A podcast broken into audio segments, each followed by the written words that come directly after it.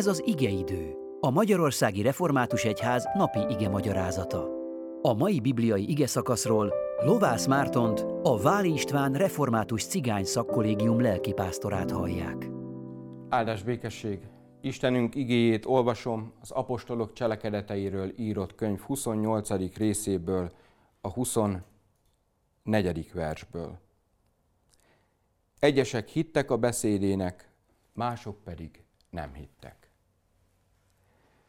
Szeretett testvéreim, minden keresztényt megkísértő gondolat, hogy valami nagyon nincsen rendben, mivel a szolgálatom, szolgálatunk nyomán nem mindenki jut hitre.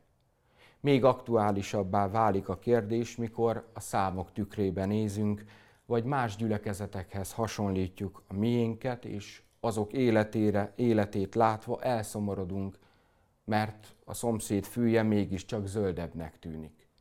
Valamit biztosan sokkal jobban csinálnak, mert nagyobb eredményeket érnek el, legalábbis látszólag.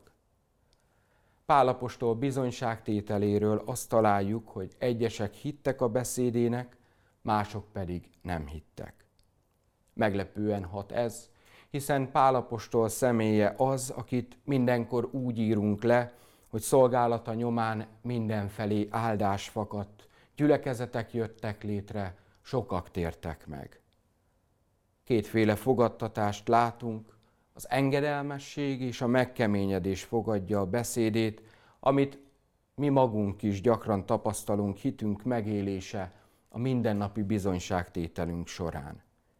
Fontos meglátnunk, felismernünk, hogy az apostol nem csügged el az eredmény láttán. A 31. versben azt olvassuk, hirdette az Isten országát, és tanított az Úr Jézus Krisztusról teljes bátorsággal. Testvéreim, itt találjuk a lényegét az apostol munkájának, ami a mi hitéletünket és szolgálatunkat is át kell, hogy járja. Nem a maga dicsőségét keresve, önmagát felmutatni akarva beszél, pedig nagyon mai ez a megközelítés. Nem is ijed meg vagy hallgat el a nem egyöntetűen pozitív reakció láttán, hanem kitartóan tanít. Szavaival, jelenlétével, egész életével igyekszik minden tőle telhetőt megtéve hitelesen bizonyságot tenni, másokat oda segíteni Krisztus szeretetéhez.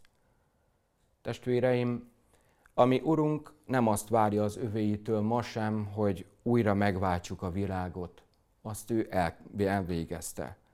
Viszont a hiteles és bátor bizonyságtétel mindannyiunk feladata és kötelessége, mert egy ilyen útra kaptuk az elhívásunkat.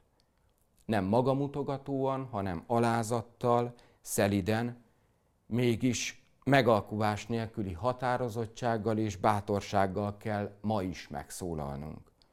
Erre pedig csak akkor leszünk képesek, ha a forrásból, ha Krisztusból táplálkozunk.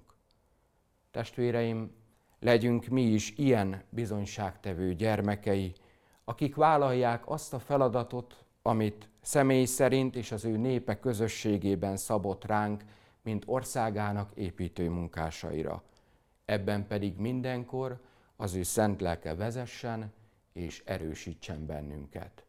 Amen.